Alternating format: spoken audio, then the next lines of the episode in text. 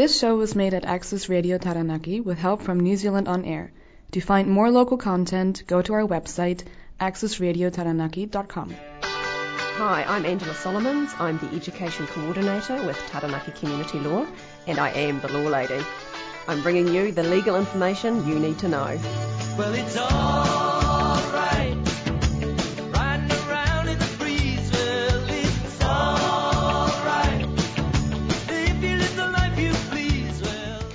koutou katoa, and today we are talking about the Private Security Personnel Licensing Authority, um, and specifically about a particular case of the Private Security Personnel Licensing Authority. I promise it is exciting and relevant for people who might be in the New Plymouth area.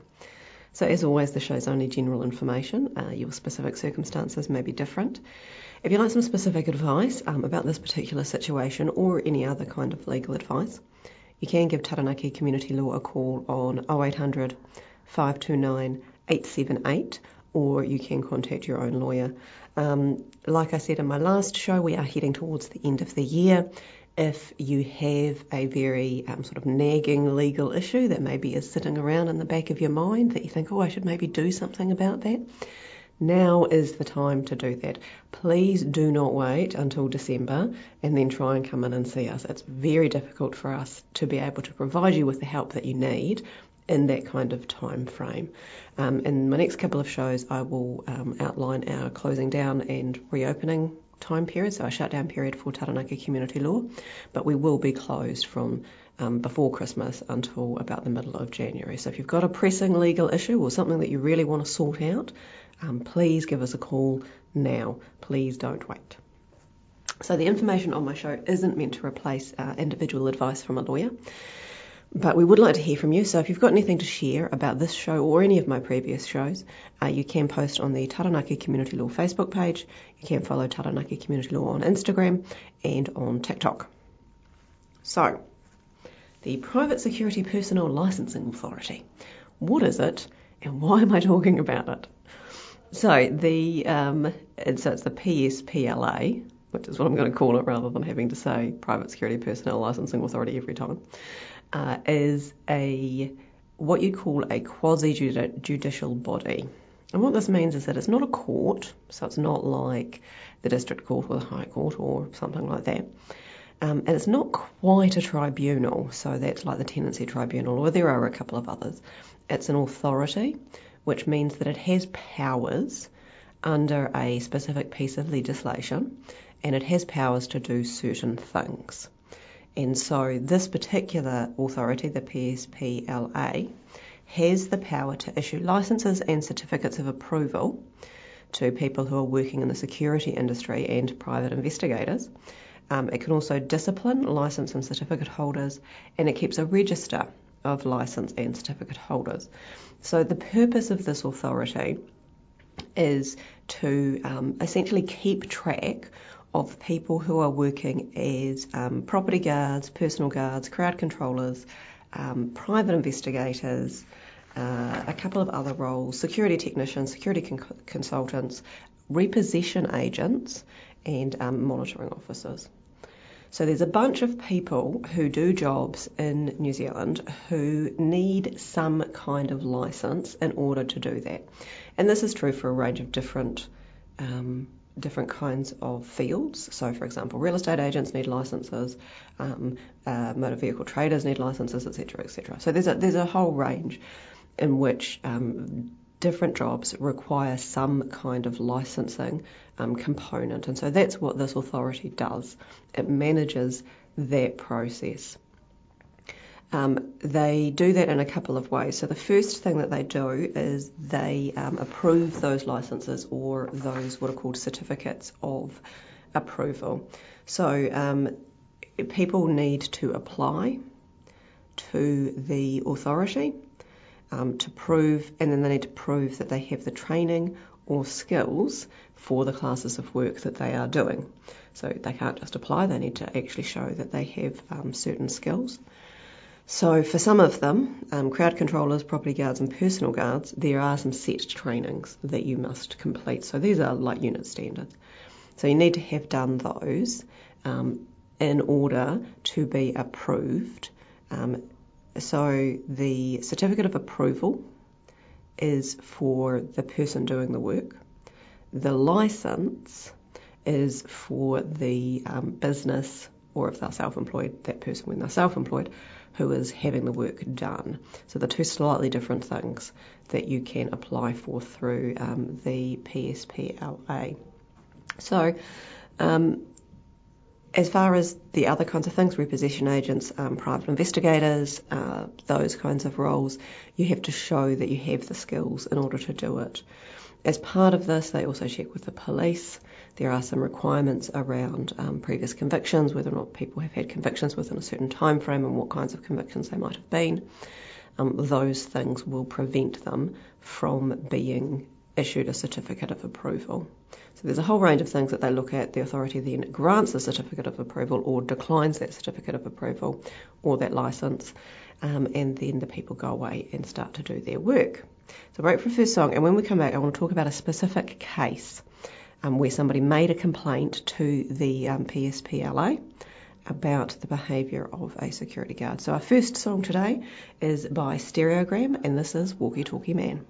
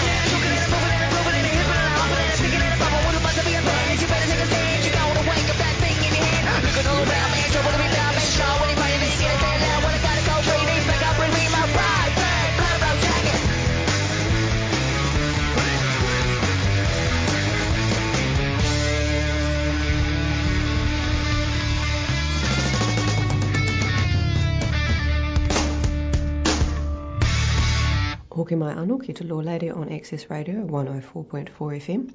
And this morning we have been talking about the um, PSPLA, uh, which is a authority, so it has legal powers. Um, we've talked a little bit about what they have the powers to do in terms of granting licences and certificates of approval.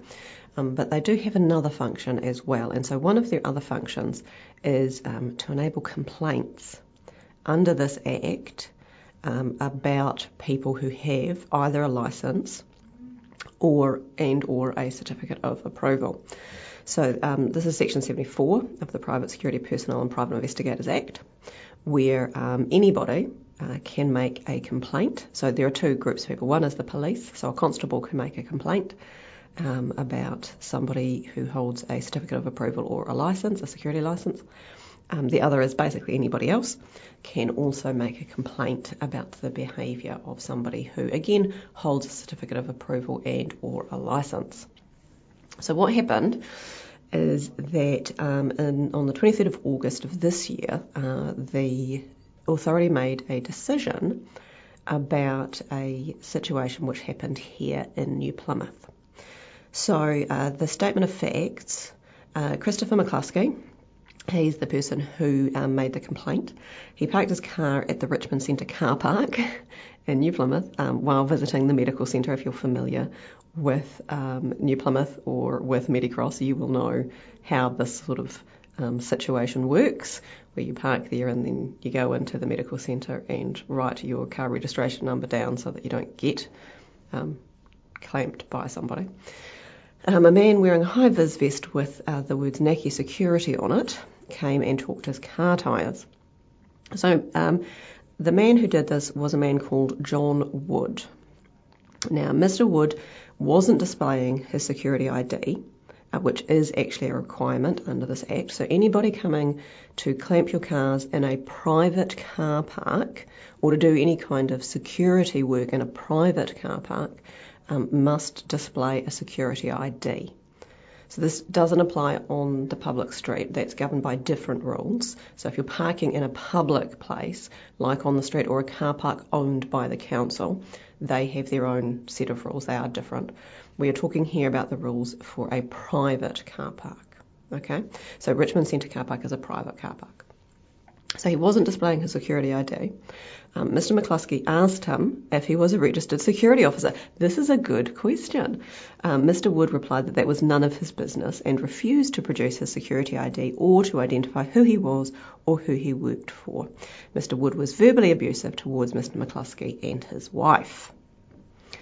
So Mr. McCluskey, um, after this, um, made a complaint to the private security personnel um, authority about this interaction that he had with Mr. Wood.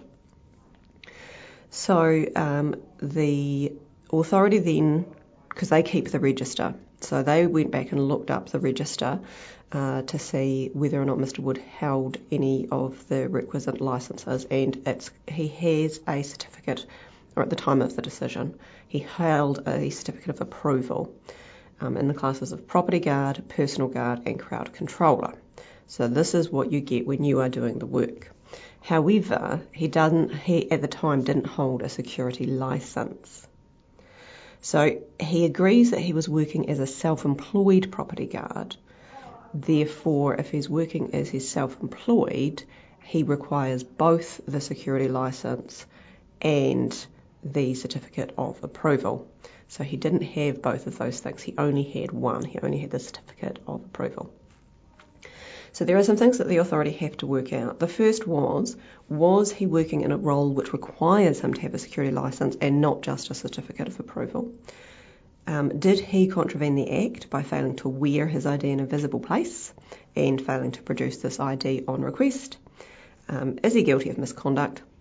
So that's about the behaviour besides that. So did he behave in an inappropriate way in a more general sense? And if so, what is the appropriate penalty? So there are um, a couple of different things that they need to take into account based on what the requirements of the Act are for property and um, personal guards. So the first question is, was he working in a role which requires him to have a security licence?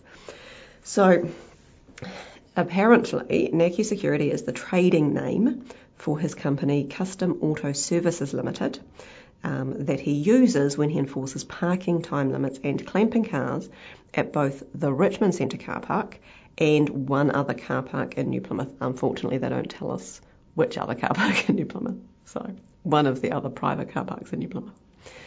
Uh, they don't have a formal contract to enforce parking.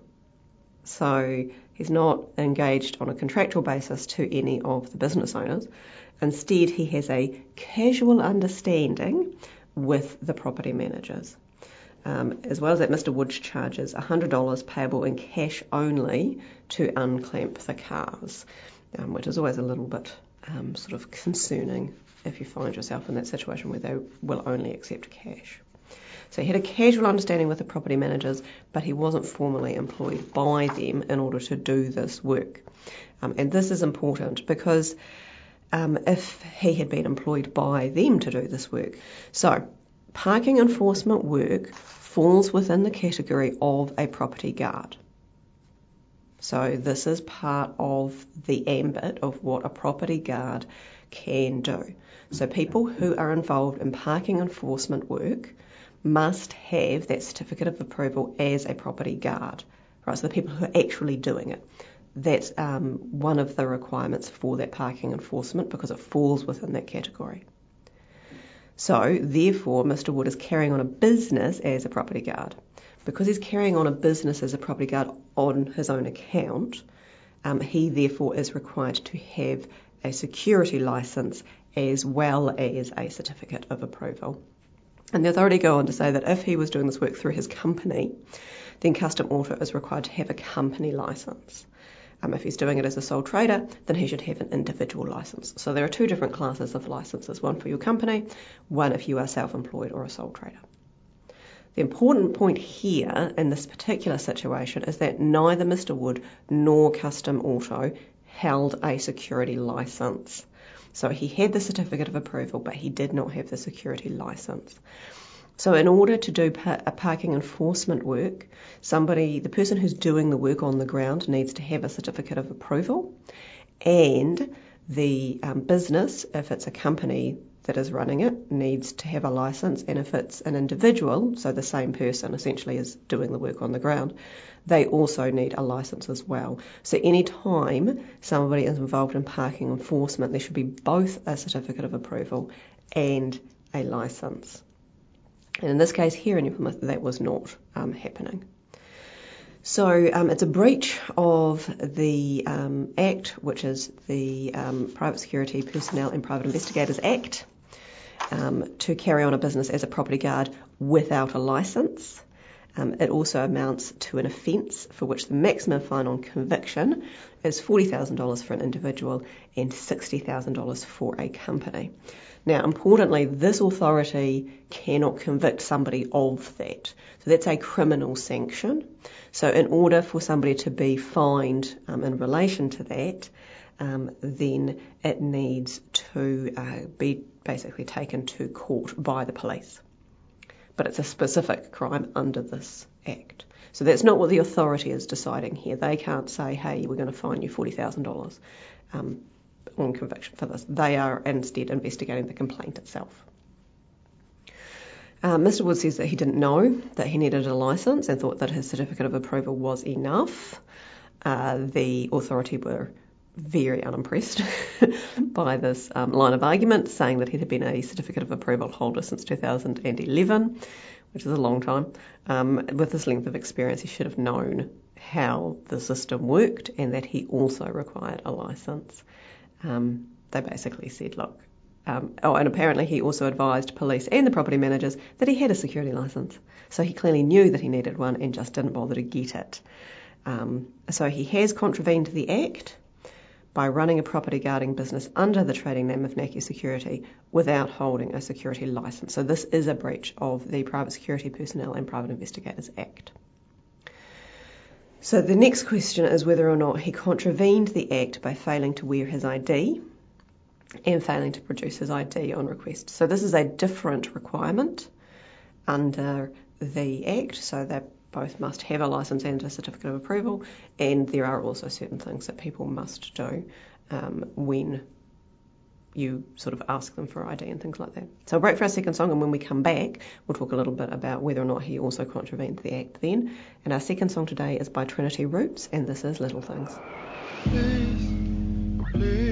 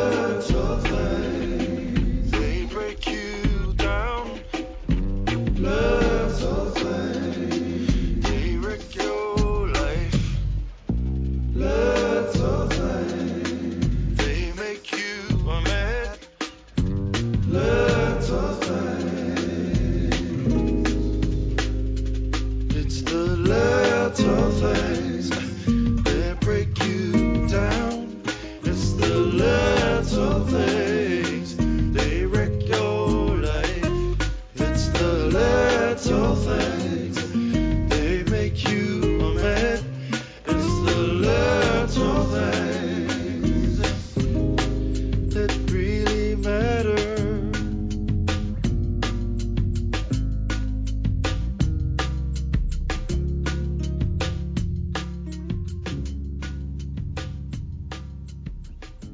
You're back with the Law Lady on Access Radio 104.4 FM, and we have been talking about a case of a property guard who did not have a licence to do parking enforcement. So um, the other question was, did he contravene the Act by failing to wear his ID? Um, and the answer is pretty straightforwardly yes. Section 67 and Section 66 um, require that a, a property guard must wear his ID or her ID badge at a visible place and must provide that certificate of approval on request as well as provide details of who they are working for. So if you come across somebody who is trying to clamp your car or doing parking enforcement in a private car park, um, they must provide, they must be wearing their ID badge in a visible place. They must provide you their certificate of approval. If you ask by showing it to you, they don't have to give it to you. And um, then tell you who they are working for. And obviously, the person they're working for should also hold a license as well. So, he contravened the Act. Is he also guilty of misconduct? Um, basically, the complaint, the way he behaved towards them, as well as um, the fact that he did not wear his security badge in a reasonably visible place and not providing relevant information to Mr. McCluskey. So this is already a bit of a problem in terms of his misconduct. Um, the misconduct is defined as being conduct that is a reasonable person would consider to be disgraceful, willful, or reckless, or conduct that contravenes the Act or regulations. So he's already um, guilty of misconduct simply by the fact that he did not provide his ID. However, his behaviour as well was also very poor. So um, the authority decided that he was guilty of misconduct. Um, and then they looked at what the appropriate penalty towards Mr. Wood might be. Now, there are some things that the authority can do in terms of um, when somebody is guilty of misconduct. So, um, for example, um, it's a discretionary ground for cancellation of a certificate of approval. Um, they can also make other orders, including suspending a certificate, um, ordering the certificate holder to undertake further training, post conditions, reprimand them, or impose a fine of up to $2,000. So remember that big fine um, is on conviction. That's a criminal offence, so that has to go via the police. But the authority can also fine people at a lesser amount and um, have implications for their certificates of approval. So what they said um, in terms of appropriate penalty was that Mr Wood is not to work for himself or his company as a property guard or clamp cars until such time as either he or his company is granted a licence. So this was dated the 30th of August this year. Um, so at that point he did not have a licence, so he was not entitled to work as a property guard in New Plymouth um, if he, until he has um, his li- company has been granted a license. Um, if they're provided with evidence that he is continuing to work without a license, his certificate of approval will also be immediately suspended. And then they will consider referring him to the Complaints Investigation and Prosecution Unit for prosecution action. So that's that conviction side of it. He needs to file an application for a license or advise that he no longer intends to apply for a license as he will no longer be working as a self employed property guard. And then there may be further um, decisions after that point in time. So at the time when this decision was made, so that's the end of August, Mr Wood was not able to work as a property guard um, to do any parking enforcement within New Plymouth because he did not have a security licence. So um, this is a really interesting decision because it's something that we perhaps don't always think about. But things like clamping cars and other kinds of parking enforcement can be really frustrating for people.